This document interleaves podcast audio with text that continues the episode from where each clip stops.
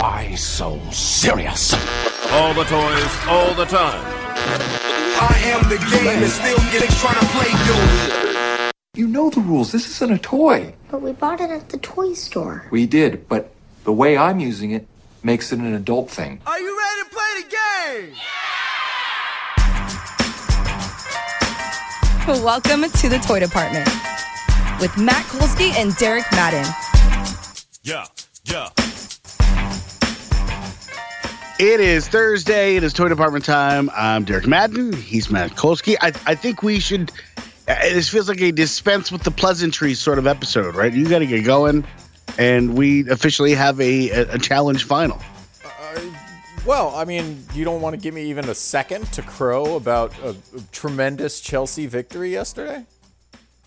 Was there a tremendous Chelsea victory yesterday? I didn't Bro, even know. come on. A whooping.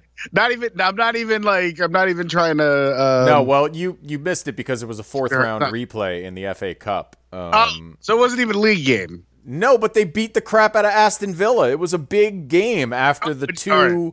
Okay. horrifying losses. They they led this game 3-0 before Villa snuck a, a consolation goal in at the end. It was an absolute thrashing. They were energized, they were connecting and finishing. It was as much as that draw against Manchester City this season was uh, uh, probably the high watermark previously, this just felt like the first time Chelsea put together a complete game, and it was a joy to watch. There's just so much talent out there when they actually connect to, to each other. I'm so excited that you're finding little little nuggets. Little to, joys, baby. Got to celebrate the small victories. Gonna uh, gonna be in two cup finals this season. Watch out now. Yeah, yeah. Well, look, and uh, you know, uh, uh, Arsenal in that period where they were really trying to figure their shit out, uh, did manage to pull out a, an FA Cup, and, and um, that stuff's exciting, right? and it's the it's the it's exciting just in and of itself but it's also the like it gives you a more concrete ability to project forward right it gives Yep. you i don't know so i'm excited Yeah, because you got a lot of guys. There are literally, quite literally, a lot of guys, and you don't know which ones are actual guys. If that makes sense. So all all the evidence of of which ones you want to project forward are that's all that's all good. Did you uh did you see that um the NBA has a sponsor for their in season tournament now? I did not who is it It's it's Emirates Emirates Airlines. it's going to be the Emirates NBA Cup. So that like they're just full on, just like that. All of the NBA people who are like, I don't understand what the point of this is and if it's going to work. Like anyone who watches soccer is like, this is going to work. It's going to be fine. of course of course it is yeah just just watch them play. You'll get it. Um, and Lord, Lord, lo and behold, that's pretty much exactly what happened, right? Like, and in a way this oh, season but I get it now. Yeah, and this season's in-season tournament was perfect because, you know, certainly in the end, it really showed why it can be so great because you get a young up-and-coming team that probably has no chance to win the title against a old down and slowing team that probably has no chance to win the title, but two teams that are really exciting to watch and uh, you know, it was fun. Right. They tried hard and, and Yeah. consolation prize. You know what I mean? exactly. Yeah. Exactly. Yeah, exactly. So like of course, there's there's room for this. No And one is suggesting this replace the actual playoffs, but it's certainly better than your average regular season game. Hundred percent. Um, and and it sounds like the league is really happy with it. And and who wouldn't be? I think it'd be cool if they could start adding like G League and college teams. You know what I mean? Like make it really yeah, like throw throw some in just for fun. You never know what happens. Um, Or if there was like a you know twenty five and under tournament or something where you had to fill out your roster with G leaguers. I don't know. There there there are other things the league can do.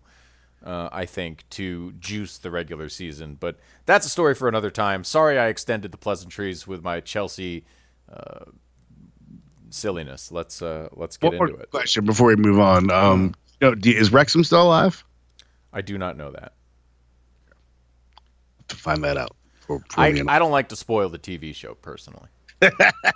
Oh, so you're trying to find out nothing about this Wrexham season? I'm not really following this Wrexham season. I know a little bit because stuff filters through. People are talking about it, but um, and like last season of the television show, I knew they were going to get promoted, but I, I'd like to keep it as much a mystery as possible because ultimately, listen, great story. Uh, I, I have purchased some Wrexham gear, but I don't really care what happens to the team. Gotcha.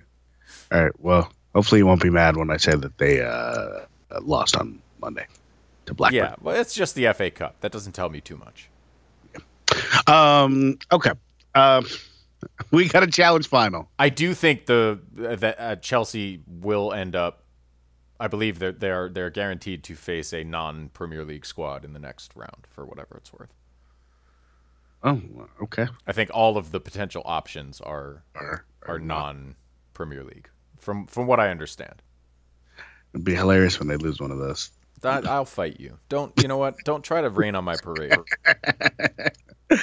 Um, okay.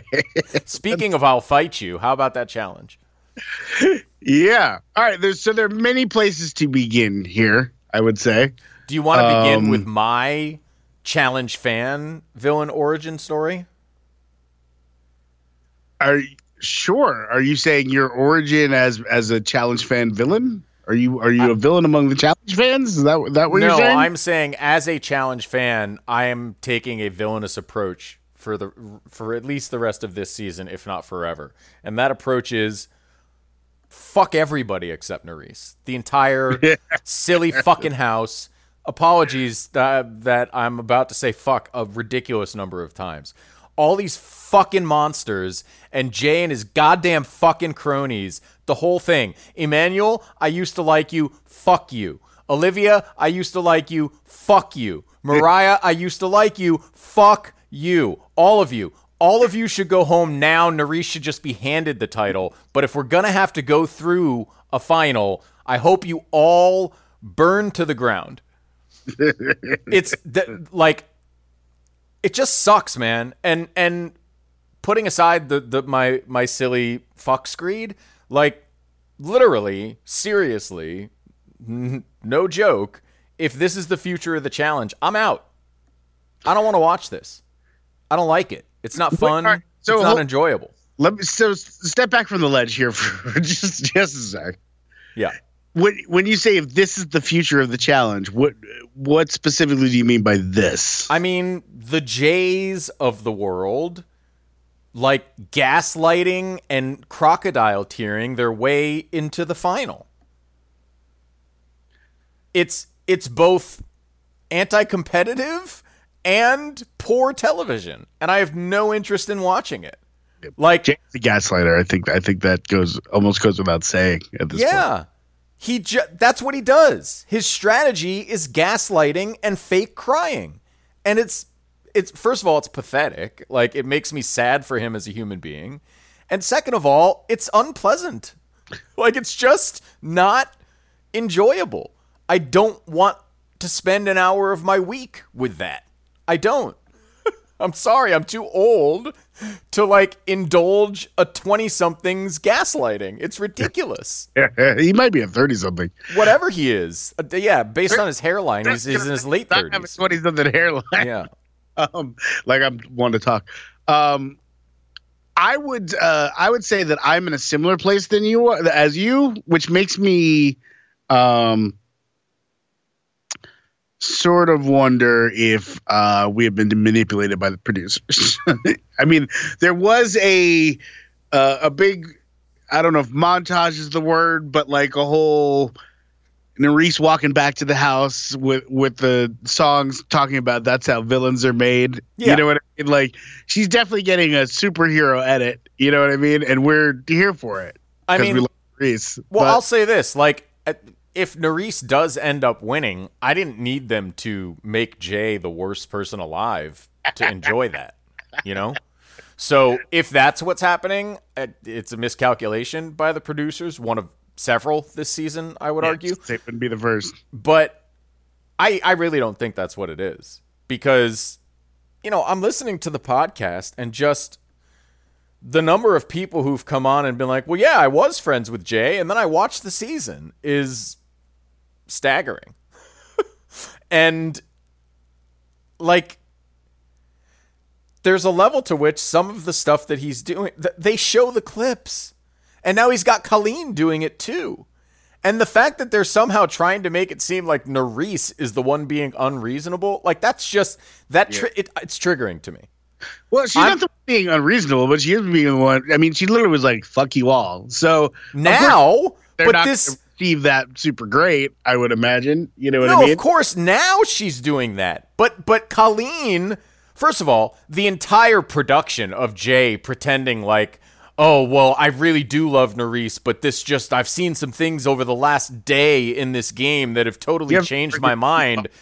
Yeah. Like that whole theater was embarrassing, and Colleen trying to pretend like Nurys turned on Jay when in fact it was Colleen who first turned on Jay, brought Nurys into the conversation, and Nurys was like, "Yeah, maybe."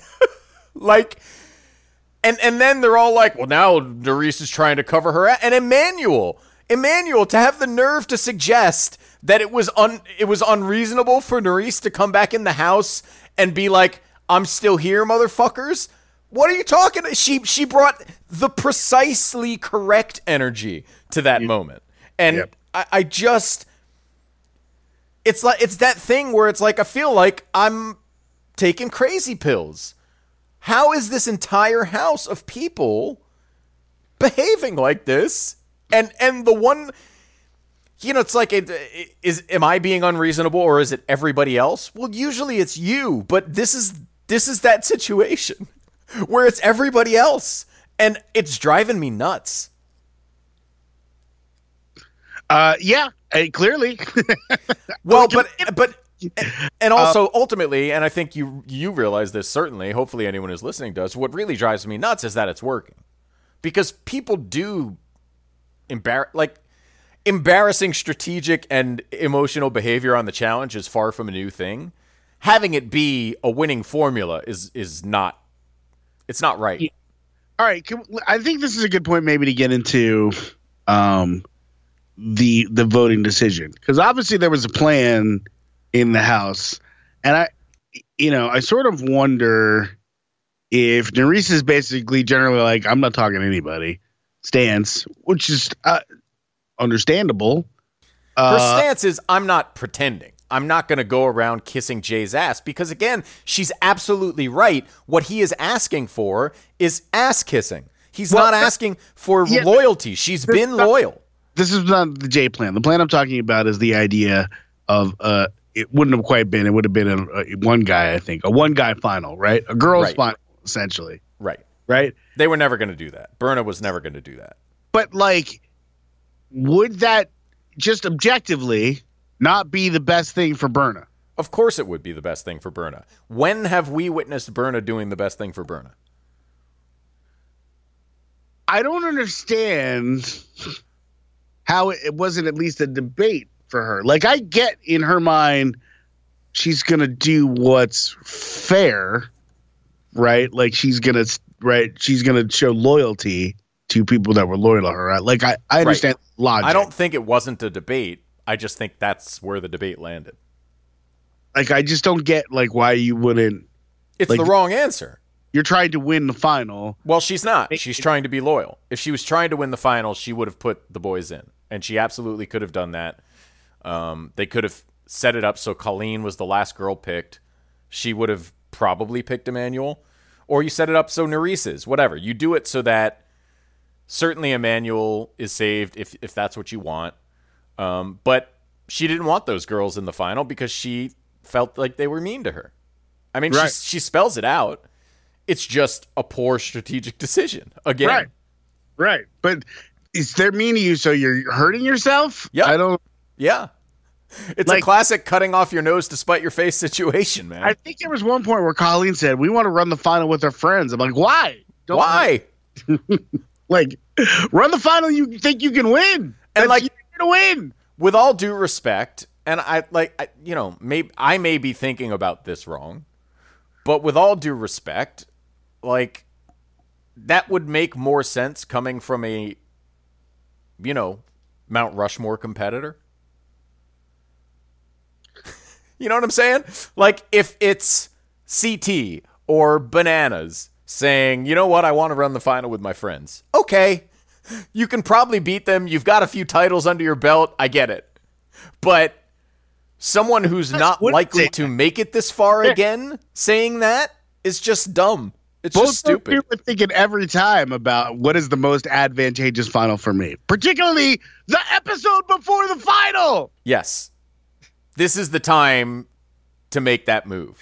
There is zero chance for blowback. No Right? blowback. I mean, no, there's, you know, I mean, there's, there's a little bit. There's, but there's oh why remember you didn't you know what I mean? But like right, but who cares? right. Hundred percent. It's so dumb. I don't.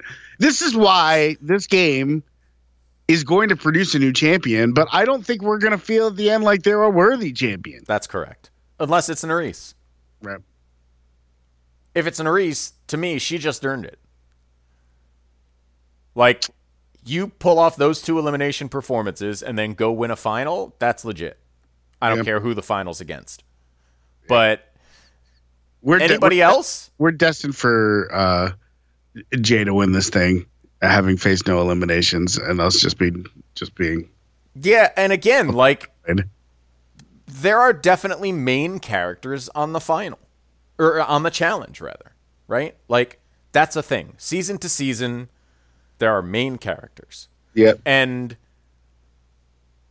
I've never felt in 20 something years like the potential of someone being a main character threatens my interest in the game. But that's how I feel about Jay. Well, I mean, look, I I mean, it's, it seems pre- pretty clearly established that that Jay's going to be a player going forward, right? Like we're not going to see. Less I don't know, man. You know what I loved? You know what I loved this episode? I loved TJ's goodbyes. Because Oh. he did not he did not suggest that he was interested in seeing Michelle again. but he definitely celebrated Nurys and he Oh. definitely gave respect to James and Olivia. So like TJ's goodbyes and celebrations in this episode made me feel very much that he is on my team about this. I'm pretty sure he cackled when she hit the water. Yes. Yeah. That's normal though. He cackles when anyone hits the water. But but just Michelle, tough one. See you later. and then and then in the elimination it was like, "Hey, you know what? James, Olivia, you guys really powered through. Nice one. Good try." And then it was like, "Oli- "Nurys, you're the shit." And and I hope you win. that was the tone basically of TJ's uh, TJ's ad libs, so to speak, this week. Um, quickly, while we're talking about that, the I know we do burn of the week, and I I have a I have a uh, one or two uh, nominations for that, but uh, the um, self love of the week for me and line of the week was just Nurys. I'm that bitch. Yeah, she did say, "I'm that bitch." I was like, goddamn right you are.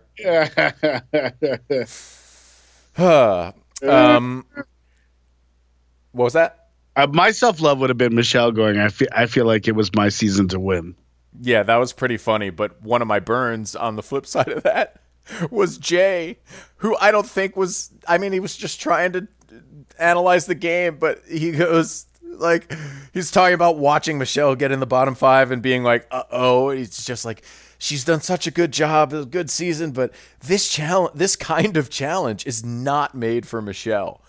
And then he paused for a second, and he's just like, "At all."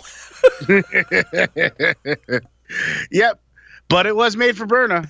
As, Yes. as, uh, you know, And that was my other burn of the week nominee was Olivia when when it you know burn is just like jogging up there towards the end of the competition. Olivia in an ITM said, "You know, it's just if Berna wins, first it's going to be a speech on why everyone's getting picked and then talking about something that happened 10 years ago in her life. It's just a lot."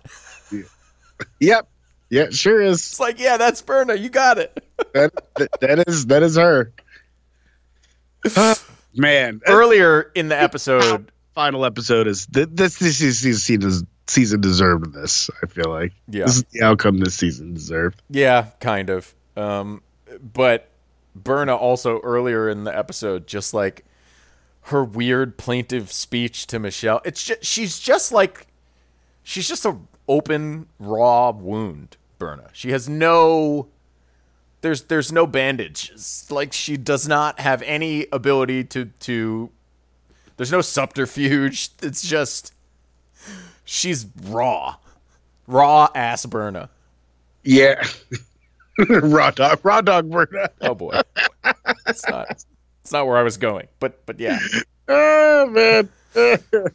And then later, Jay said, "Berna in power, but we should all be trembling because who knows where this emotional roller coaster is headed." yep. Yep. Oh man. Yeah, Uh, All right. Uh, so who's your favorite now going forward?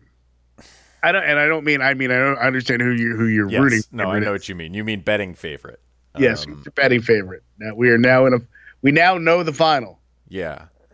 I mean, listen, man, based on what we've seen from them overall as competitors and the fact that, you know, if this is a one winner game, they're obviously going to do whatever they can to level the playing field between the men and the women. Yep. I don't think we can sleep on Nurys or Mariah for that matter. Um, although Mariah does seem like her head is out of the game with James gone. But they are both capable physically. Um, Nurys is probably better at puzzles, but Mariah's not terrible. And there's just not an obvious favorite across the board. But if you made me pick one, it would be Emanuel. I worry. I worry about the swimming for Reese and Mariah. That's right. And because Emanuel is a good swimmer, as fast a guy as they have there, and not demonstrably terrible at puzzles, and it's not like Jay or Corey is a genius. Um, I don't know. Like, I lean towards Emanuel, but I really do think Nurys and Mariah are right there in that potential winners Yeah, bracket. And look, Jay is not far behind. I hate to say it, but right. Because he's good in the water. he's good in the water. He's uh, got endurance. He can How's climb. I don't. I don't remember his eating. If have we seen him do that? I don't know that we've really seen him do a ton of eating, and like, there's no, there's no beef left here except Corey, and I don't know that he's a great. Like, I'm not sure anyone's a good eater out here. Nurys, Nurys did well last when we saw it earlier this season. I, I feel like. I mean, I you know, I definitely think there's going to be eating. I don't usually assume there's going to be swimming, but there's been so much water There's this been season. a lot of water, yeah. And Emanuel's a good eater, actually. Now that we're talking about it, remember he was like, "Oh, I eat some of this stuff as a delicacy at home." Oh yeah, yeah, you're right. right yeah. But I guess it'll depend on what they serve them. Yes, But uh, yeah. yeah, you're right. Um, I, I would say Emanuel's probably probably the favorite, and I think I think Nurys is up there, uh, particularly with Olivia going home. Yep. It's not a stacked girl field. Yet another reason why the girls should have stuck together on this one. It's crazy. But- it's crazy. Especially again, especially if you are Berna and Colleen. Like, how do you not read the writing on the wall? With Michelle gone, you're at the bottom. You're at the absolute bottom of like if we're making odds. The longest odds in this game are Colleen and Berna. And you had an opportunity to remove a huge chunk of, of people better than you. And instead, I don't know. I, I mean, mean, look, Olivia I- was a threat, but I hate to say this about people I don't know, but she's not a smart person. no, that's that's part of the problem. I'm not saying she's a dumb person, but she's not a smart person. No, agreed. I, Colleen, on the other hand, I think is a smart person and also an Yes. incredibly sneaky person. And I'm a little surprised that she didn't try harder to sell the all girls final to burn. She is the German mole, right? yeah, and like she's clearly very sneaky and and uh, pretty clever. Like she's played a pretty clever sneaky game. She of all the people here remaining, I think Colleen has played the savviest social game by far. it's kind of a miracle that she's here, right? She's not particularly good at anything. There was a point in the season where she was pretty openly being targeted, and yet she, she Well, but-. Well, but remember what she did during that time was really cleverly play both sides off each other. Yeah. Like Uh huh. every t- sh- Colleen was o- one of the only people in the house that was surprising people at the elimination deliberations. And like when you're in the position she was in, which is kind of like at the bottom of an alliance and a, a little bit on your own, that's that's what you want to be doing. Like I don't know. It, you're right. It's a little bit of a miracle, but I do think like her social gameplay has probably been better than anyone's. Uh, even though Jay's has had so much success, I don't think it's been a like clever game. He's just It was all before the season. exactly. right? He just walked in the house with an incredible amount of allies for some reason. Um, and the way he handled that responsibility, hopefully, will mean he never has that situation again. Yeah, for sure. Man, it is uh it's crazy how fast they update these this Wikipedia page. But as I understand it, two more episodes this season, right? Yeah, the, so we'll have a two episode final. It seems like, and and I will just say I I've sort of over the course of our conversation processed the suggestion you made earlier about the edit for Jay, uh, and I would just say that if he is ultimately the winner, I I really think this was a horribly put together season because there. Ha- uh, uh, like either he was so atrocious that this was the best they could do, or I, I think it was a bad idea. I, I like I. It's one thing to have a villain win. It's another to have somebody I don't want to watch win. Yeah. It's uh it's definitely a two season uh final. Too weak, you mean? Or sorry, two or two week final, yeah. And and and looking at uh, Wikipedia here, it does seem like the ratings have picked up a little bit towards the back half of the season. I wonder how. You know, it's a. We'll never know, but I wonder how much the like Twitter streets drama led to increased ratings. Yeah, I don't know. Maybe. I mean, Um, four was a, a, a 190,000 viewers, which is a, I think maybe a, hist- a season low, like Yeah. franchise low, uh, and they're back up to almost uh, 500,000 now. Well, I guess one of the things I would ask also is like, it's tricky, right? Because on one hand, I hate watching Jay. On the other hand, I would never jump off right now while Nurys still has a chance to win. Yeah, So, Yeah. I don't know. I, I will say this. I, I do have some interest in the reunion. You know what I mean? Uh, huge interest. yeah. Yeah, So- absolutely. The problem the problem is is there's going to be my interest will be covered in about six or seven minutes, and there'll be uh, A lot of garbage. 90 other minutes that I have to sit through. It'll be the last six or seven minutes, too. Yeah, yeah. So, um, uh, but it is what it is. We'll we'll see how the season plays out. Let's Yep. let's talk some culture. Okay. Um, I think uh, should we start with Mr. and Mrs. Smith? No, I want to start with Masters of the Air because I, I hope we can dispense with it relatively quickly. All right, fair enough. I don't remember if I sent this text to you.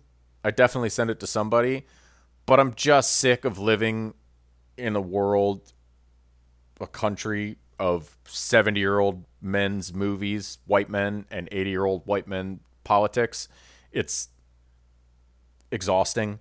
And I, it, like, I guess I know the answer factually more, but spiritually, as much as with you know a handful of other mediocre shows we've watched recently, I just want to ask why. Why do we still need to watch more? Is this what is it, World War II? Why do we need more World War II content? Why haven't we done it? Aren't there other stories to tell?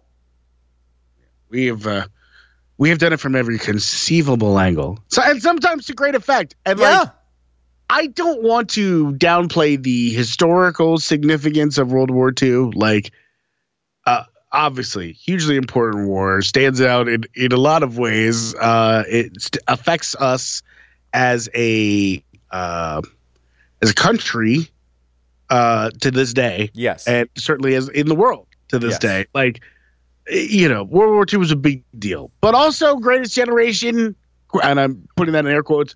We get it yeah. like we we get it. We have explored this war in every possible way. And, this is not a new take. Tell- right, if you're gonna tell a World War II story, it's got you got to give me an angle, and it can't just be Band of Brothers, but with planes. and it's not even Band of Brothers. It's it's much more. I know it's Apple, but it's much more Disney than Band of Brothers. It's not gritty.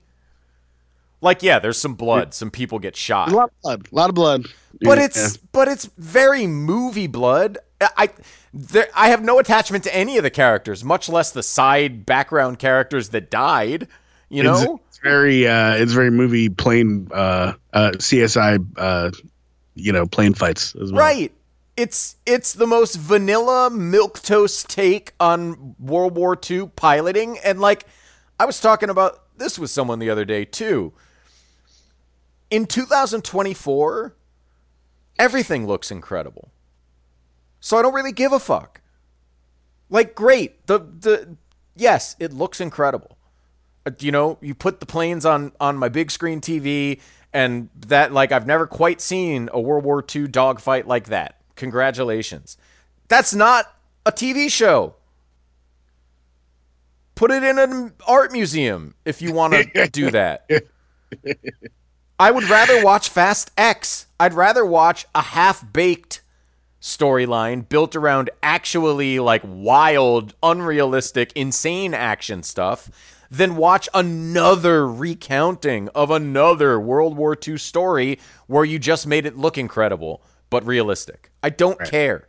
Oh, like we already know, like it was kids fighting this war, and also Yup. some of them were kind of racist. We all, all these things know already. You know what I mean? Yep. I just uh, There were challenges. No shit. Yeah. I just and yeah, I don't know, man. So I don't know like I the, this is the world they wrought by erasing their own social security, I suppose. But like these people need to retire. It's know. it's it's a it's you know a, someone in their late 70s produces it, so someone in their late 60s can direct it, and it's the same story again and again. I, I just I'm so tired. Tom uh, Tom Hanks wet dream. Yeah, and like that's fine, but Tom Hanks can watch a Ken Burns documentary or something. Don't waste my time. And and like what appears to be a finite amount of money in Hollywood on this. Don't do it. Stop doing it. Yeah, I don't know, man. I think Apple seems pretty determined to waste large sums of money. uh, I guess. although I would say, look, their hit rate's pretty good. I shouldn't. I shouldn't. It is. Their hit rate is pretty good. We've not liked a couple recent ones, but you know, uh, it's still a pretty good hit rate. And I just, I don't even necessarily. Th- this is not an Apple complaint to me. It's a Masters of the Air complaint and a like Hollywood complaint, right? That like, even even the Oscars to a degree are stuck in this very old idea about what's important to a movie that's prestigious and good. And I just think the idea is all wrong. It needs to be updated. We need to change the way we're thinking about this stuff. We don't need to keep doing the same things. Remember, like, when movies are being made in the 70s and even 80s and 90s to a degree, like, a lot of this stuff was new in a more serious way. There hadn't been a bazillion movies and television shows made. We're in a different era now. You just have to be more creative. I should stress we, we got Vietnam covered too. yeah. Amen. Uh, but I uh, I don't think they're really telling that story that much anymore, right? Like you don't see a lot of Vietnam. I guess not. And yet World War II, like like Elizabeth. Warren, uh, persists. Nevertheless. Um, okay, now we can talk about whatever you want. All right. Uh, I, I'm going to pivot back to Mr. and Mrs. Smith because uh, I, I feel like it, we could use a little sunshine in the conversation. And, Yeah. And um, this show is delightful and binge worthy. I have I have been kind of having to hold myself off from just uh, uh, swallowing the whole thing. Luckily, my wife's schedule is doing that for me, but uh, I feel, and I would, I would venture to say she feels exactly the same way. And and the thing we haven't said yet, which is bizarre in its lack of bizarreness, I guess. It's weird in. This is a very, in a way, strange take on Mr. and Mrs. Smith because it's almost entirely about the relationship and not all the crazy stuff that they're doing. Yeah, which to me is the more interesting part of that anyway. As it turns out, I think it is. Yeah, but it's just you know, we know this story and it's very Donald Glover to surprise uh, I mean, when I, okay, let me put it this way. When I read at some point or saw a preview, hey, Donald Glover is writing and and creating and starring in a Mr. and Mrs. Smith television show, I thought, oh, interesting. Donald Glover giving us his like action comedy era. I'm I'm here for this. But it's not even I mean, yes, to a degree this is an action comedy, but really it's a relationship drama. And Yeah. the fact that uh, you know, it's not in its delightful surprisingness, it's not so different from Atlanta bringing you like I don't even know what to call it in the package of a show about ostensibly like a rapper on the come up. You know? I, I'm glad you said that because it, it, it there is a lot of Atlanta yeah. in in this show like spiritually like they're very different shows about very different things but like and some of it i think is the Hiro Murai direction and and Yeah. photography but there it's deeper than that you know there's just a, a sensibility that these two shows share and like a delightful a delightful touch of, of weird about them you know Weird and also just like not what you were expecting. And if you think about it, really, that's Donald Glover's whole career in a variety of mediums, right? Yeah. Like, I think even Community was that character, Troy and Abed together, turned out to be not what anyone would have expected.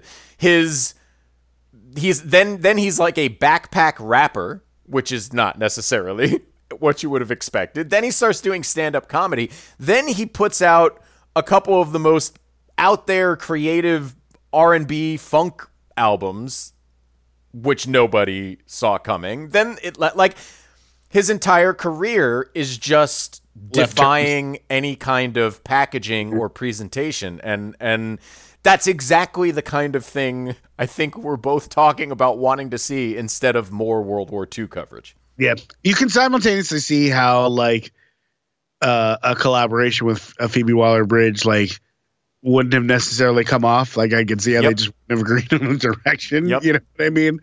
Um, I had that thought, and then the the thought right after that is, boy, they really could not have cast this much better than Maya Erskine. She is perfect. and it's just wild, right? Because Yes. you know, our exposure to her is PEN15.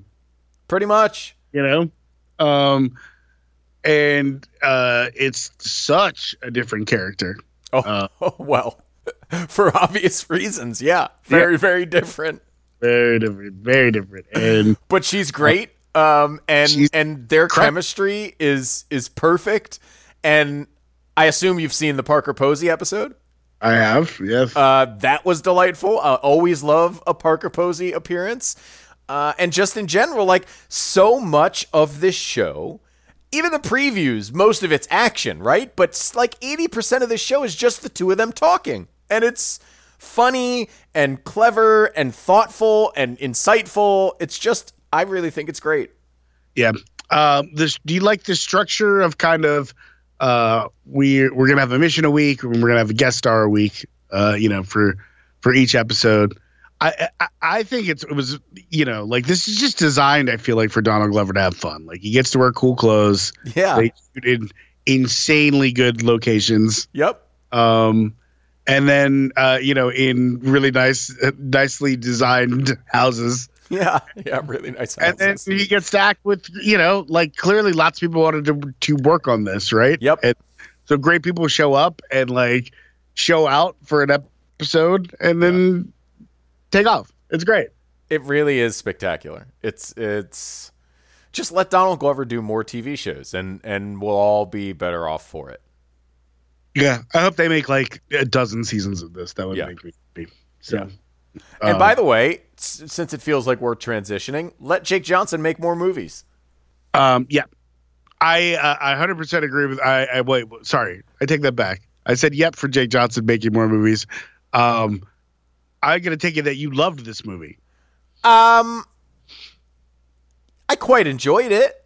I'm not going to tell you it's, you know, Schindler's List, but I think there is a beauty in heavily committing to a wacky premise and treating it sort of like okay, this is ri- the ridiculous premise that, you know, is not going to happen in the real world, but if it did, and then let the dominoes fall where they may. And I thought it was a pretty hilarious handling of that approach, if that makes sense. Uh, yeah, that does make sense. I, I, I like. I'm not saying that this was a bad movie, but I, I don't feel like it was ultimately like a super successful movie. It's a either. little messy, and I don't think it necessarily comes to anything. But I don't think it's really trying to make any significant points about the world. I think it's just No, like there isn't. In fact, I read something where uh, Jake Johnson said the initial idea was I wanted to make uh, Jacob's Ladder, but a comedy. Um, which of course is just a very silly thing to say, I think. Uh, but but yeah, I think it, it it's it's a version of escapist comedy that doesn't look like most escapist comedy looks like, right? Um, and and I do like I'm prepared to acknowledge it's a bit messy, but I had a lot of fun. Jake Johnson and Anna Kendrick are every bit as enjoyable as they always are. Um, and and I do like watching like okay, here's the premise. And I think we can safely give the premise, which is you're like a kind of sad uh, dumped dude living with his mom. Andy Samberg pulls up in a limo, has you get in, and basically invites you to participate in a game where people try to hunt and kill you for a month, and if you survive, you win a million dollars. That's not likely to happen to anybody. But if it did, I think it would look a lot like this. Oh, you, you do. You, feel like This feel would like be the funniest version. Marjanovic would be uh, chasing you down the street, Well, I mean, th- th- he's just pl- he's playing a character. but but only you, only you could see him. Well, I, I, that's part, again, that's part of the premise. Like, I didn't give the entirety of the rules of the game, but, like, yes, the, the premise is ridiculous. But given that premise, would killers start coming out of the woodwork? I think so. I think they would. And would they be hiding uh, when witnesses were around? Probably. So, Do you feel like you'd hire a homeless guy to, to so that you would have twenty four hour companionship? No, I feel like I would try to hire a friend or a family member. But if they all thought I was goddamn insane, which they might, maybe I'd hire a homeless guy. Yeah. Okay, Like that's what I'm saying. It is absurd. sorry, But unhoused. sorry. I don't know. I enjoyed myself. Um, yeah, okay. I, You wouldn't you wouldn't want to hire again, you're going to win a million dollars. What's what's the downside? The homeless guy's probably cheap. He's he turned out to be a friendly guy, you know? You can always fire him. Yeah. Uh, I think you enjoyed this one more than I did. I don't feel like I wasted my time or anything. I'm not mad that I watched it, but um, it was it was fine, and I will uh, not think about it again. Yeah, fair enough. I'm not saying this is this one's staying with me, but I laughed a lot. I, I had a good time, and it wasn't too long. And there you go. Yeah, sure, sure. Uh, All of those things are true. Um, And I also just think like, again, this comes from a zone of creativity that whether it's the greatest movie of all time or not, like, is is something I'd rather spend my time with than retreads. agreed, agreed. At least at least it's something I hadn't seen before. Right. Uh, Although I mean, there's you know most dangerous game and the Running Man and lots of. of course, but that but again, that's that's what's refreshing about a movie like this is that it it yeah, of course look, there's no story untold under the sun, you know? Like you're going to be able to recognize elements. In fact, this movie gave me an idea for a slightly different story Oh, that. I'm thinking about There's writing lot- down. Lots of the game in there too. I forgot about that one. Yes. Yeah, totally. But at the end of the day, it's a new take on it. It's got some creative turns and it was fun. Did you find Loudermilk to be fun? I am addicted to Loudermilk. Um, Right. in in the, in the absence of being able to watch the entire season of Mr. and Mrs. Smith because I'm I'm waiting on my wife, uh, I have watched a season and a half of Loudermilk. Yeah, I'm Um, in season three now. I still I had a head start. yeah, it's it is so watchable. It just this is the ultimate win for Netflix, I think. Because what they're trying to do is pick up shows that people didn't know about that they will then spend hours on Netflix just like letting one run into the next. They, And- now that they have an advertising tier, right? Netflix is much more concerned about keeping you around and watching right. than they used to be. So And that's Uh, what this is. This is a keeper. This is a keep you arounder. And it's fun. It has some legitimate, heartfelt moments that I think land surprisingly well, given the kind of show it is. And Ron Livingston, as well as Will Sasso and, and the young lady whose name I wrote down but uh, am not looking at right now. Uh, her name is Anja Savcic. Uh, all three of them are great. All the various characters in the rehab group. Uh, Brian Regan yeah, making an appearance. showing up for no reason. Yeah, it's just this is a well written, well acted, well put together sitcom about recovery.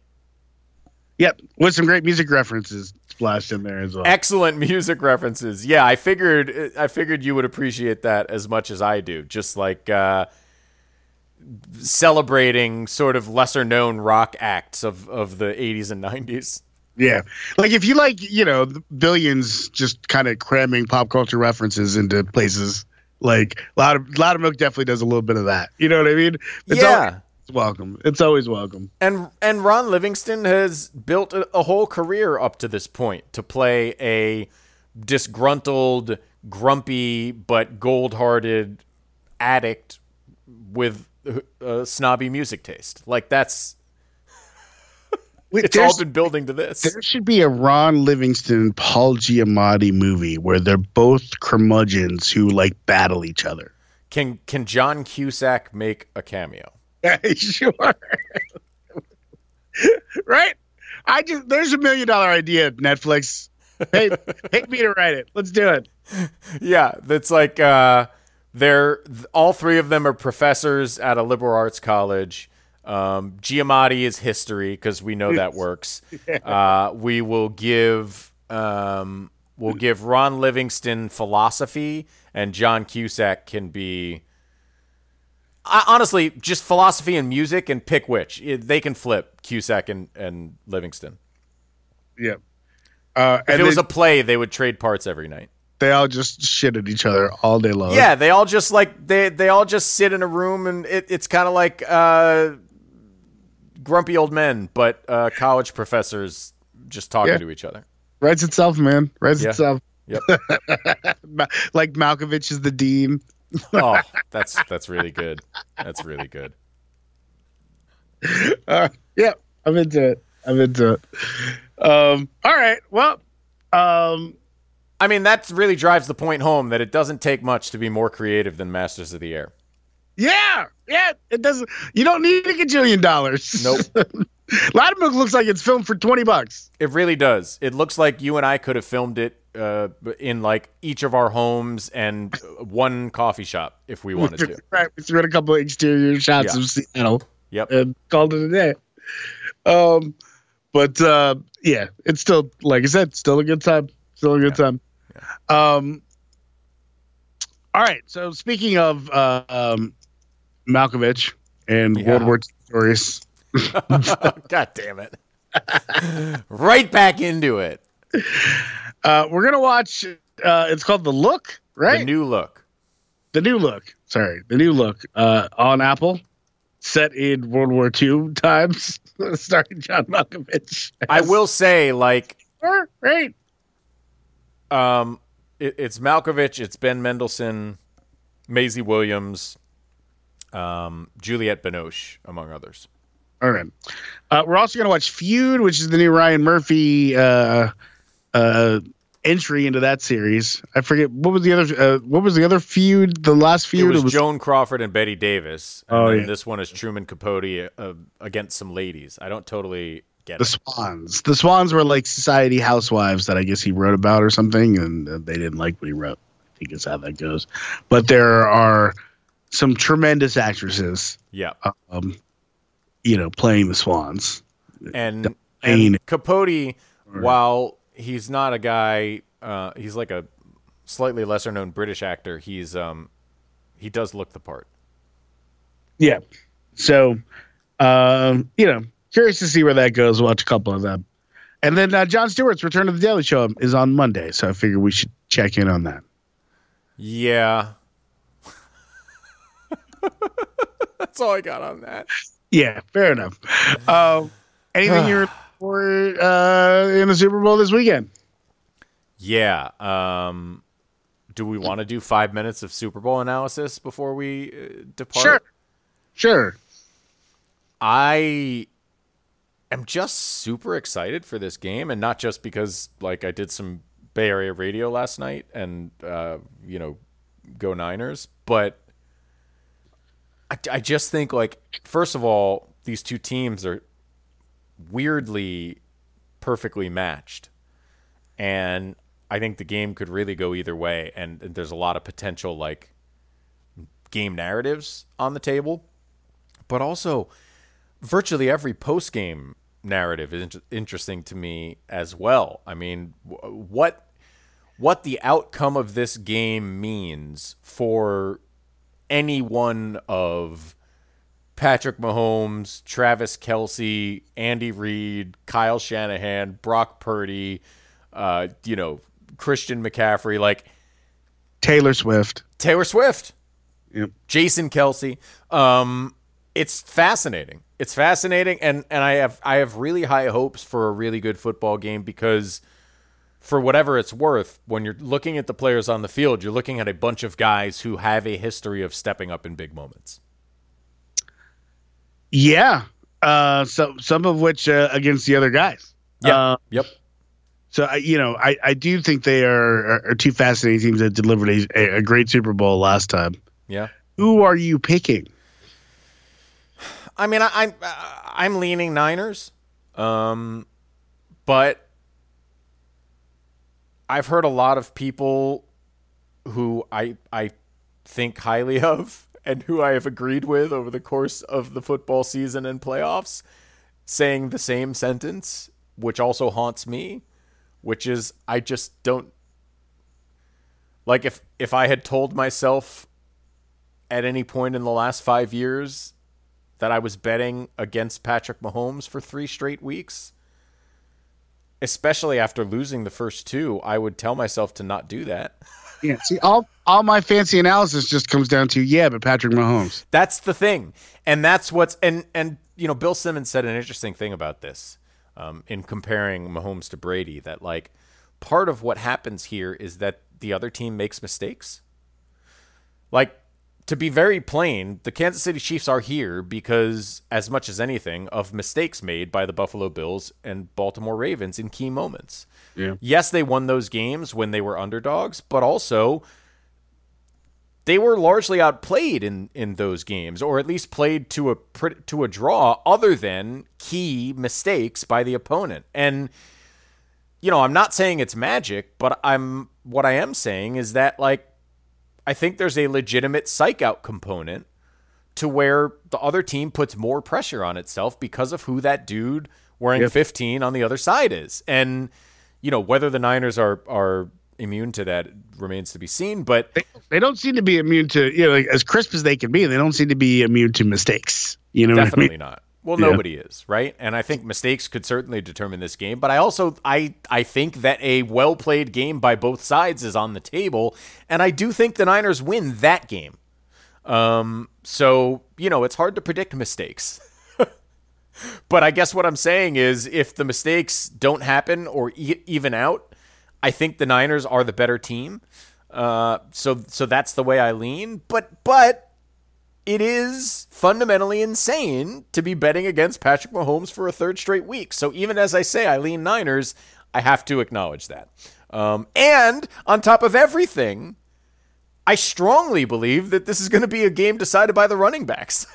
you know, so it's like there's just so much going on, um, so many similarities, and then also these stark differences between the two teams.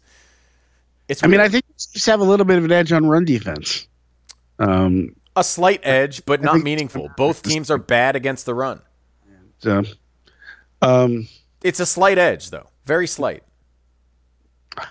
uh, yeah, we'll see. We'll see. Uh, obviously, I wouldn't. I wouldn't rule out either one of these teams winning. Right? Yeah, Like, I mean, they, it, it's the two of the best. Right. So, It's two of the best pass defenses, and two of the not so good run defenses. Weirdly, both teams fit that profile. Um, Niners are probably a better pass defense and a worse run defense, but not by a lot. On the other side, like one team has very little skill position talent and the arguably the greatest quarterback talent ever. The other team has arguably certainly not as much quarterback talent and maybe the greatest assembly of skill position players, but ultimately they're kind of similar offenses that despite their ability to explode through the pass are at their best when they're running the ball well, right? It's there's so much going on here, man. And and there's so much about Kyle Shanahan's career that mimics the Philadelphia career of Andy, the pre-Super Bowl victory Andy Reid, right? He's great after bye weeks. He's the premier offensive innovator in the league. Also, he seems to have some struggle holding leads at times. yeah. It's Well- it's weird. It's I love this matchup. And he's arguably the guy with the most at stake, right? Like, I think it's not even arguable. yeah. I think so- Kyle Shanahan. Now, it depends how you mean that, I guess, right? Because uh, he's he was he's the one guy in this game you would say isn't over the hump. You know what I mean? Like I obviously there are a lot of guys on the Niners that don't have a Super Bowl. You know what I mean? But I don't. There's no. Is there anyone out there going? Well, Christian McCaffrey needs the Super Bowl to complete his career. I don't. I don't feel like that's a narrative we have. You know I don't I mean? think it's a narrative, but, you but know what I mean? well, I don't think it's a narrative. I think you know No one's George Kittle loser. You know what I mean? Right? No. So so that's that's where I agree with you, right? For for that specific narrative of like you can't do this. No Yeah. one is saying that about Kittle or McCaffrey or Deebo, right? That's a Kyle Shanahan thing and maybe to a lesser extent Brock Purdy, but no one's going to hang that on him, you know, a year and a half into his career when he's been a million times better than anyone expected. It's it's it's it's that pressure of like people are really going to lean into he can't do this if he can, if he doesn't do it now. And look, people did that to Andy Reid for years, man. So it's certainly in the realm of possibility. I'll also say though, Sunday's outcome will not have an effect on Kyle Shanahan's job security or anything like that, right? So you know, it's not like he, it's not like he has Right. that that real stuff on the line. But in terms of the the legacy, this this is a huge game for Kyle Shanahan. Hundred percent, hundred percent. I'm I'm excited to see it. See how it plays out. I, I, I didn't make any prop bets this year though, so um, If I'm- if you want to sneak one in, I haven't done a full analysis of the goofy ones. Um, usually we do that, and we didn't talk about it this week, so we didn't. Um, but if you want a real prop bet, last I saw it, the Purdy rush yards was set. the The total was 11 and a half, and I Oh, would. I would hammer the over. that's a good one. Uh, you know, Simmons uh, had me on hard to Fred Warner interception at twelve to one last week, and it did not pay. Did not pay. No, I mean it's a decent bet. I, the thing about the thing you have to be very careful of listening to Bill Simmons betting recommendations is like when he's not making official picks, which is like 90% of the time. So like 90% of his betting analysis is purely a judgment of whether the odds are correct. It- Right. like whether it's a value bet. So he's saying like Fred Warner interceptions 12 to 1. I think the actual chances are like 8 to 1, so that's a good bet. But it's still an 8 to And 1 I, fucking I bet. was a bit hard on that, like Goff. You know, like I because I had Goff on my fantasy team this year. Yeah. I saw I I saw firsthand what he was like on, on on the road, but especially on grass. He will throw to a middle linebacker. He will do that. Yeah. So it just it. So I bought hard into the Goff's going to throw a couple picks, and Fred Warner's a good bet to catch one. Uh, and it turned out he threw none. So Yeah, I mean, you- shout out to Jared Goff. He really was pretty excellent in that game. Uh, The, the ah, boy, it'd be interesting. I mean, look, you win a Super Bowl, you don't regret a trade, I guess. End of the day, but certainly the Rams would be in better shape now if they had Jared Goff and all the Maybe other I- stuff. I they like Stafford though. So They like eh. Stafford, but it wasn't just Goff. It was like Goff, Goff was like a throw-in in that trade. Right. well, it's true. Look, I, I see they gave up a lot, but they're also not short of weapons coming. You know what I mean? Coming back today. Like I don't. Yeah. Now, I know they have some cap issue stuff. I think right with the defense, especially this year. But like, Well, I mean, that's what that it is. coming anyway. You know what I mean? So Yeah, but less so if you had like three extra first round picks. they went they went hard on starts, and I think for like where they landed coming out of that, it could have been a lot worse. I guess is what. Yeah. Well, and that and the other thing is like that. I mean, fundamentally, like I said, the first thing I said is probably where I should have stopped. Um, when you win a Super Bowl, the trade worked. You won it, so Yeah. we don't have to question it too much. right. Fair, fair enough. Fair enough. Uh, at some point, I'm going to have to ask you about your take on Raheem Morris, but that one today will not be that day because we got. Oh yeah, I. uh, You know, you just.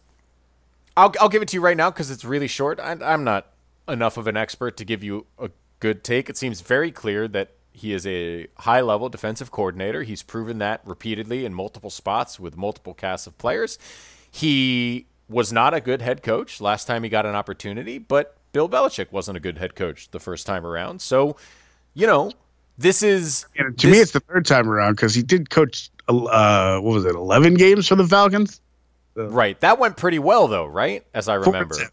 Four and seven. So I'm, I'm going to say no. but it was a bad team. I mean, like yeah, I guess. I don't recall that being a disaster, right? I mean, his his full time head coaching stint did not go well.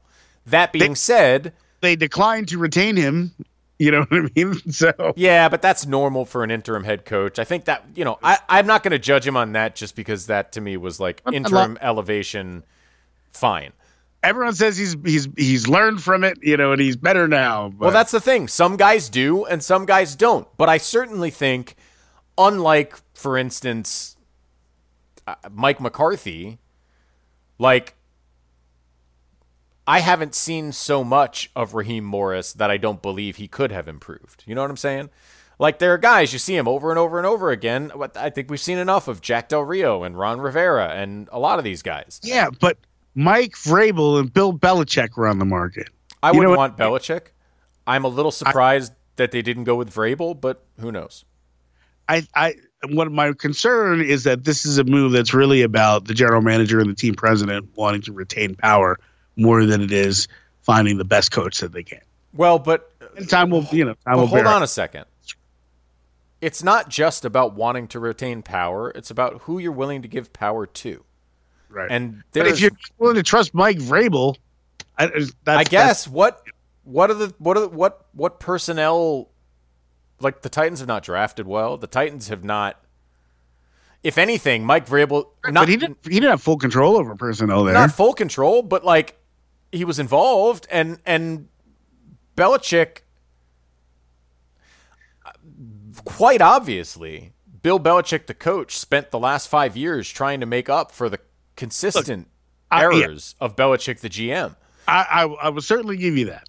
And I'm not so sure that whether he was the GM per se or not, that Mike Vrabel, the coach, wasn't doing a lot of the heavy lifting that the personnel department was failing at in Tennessee.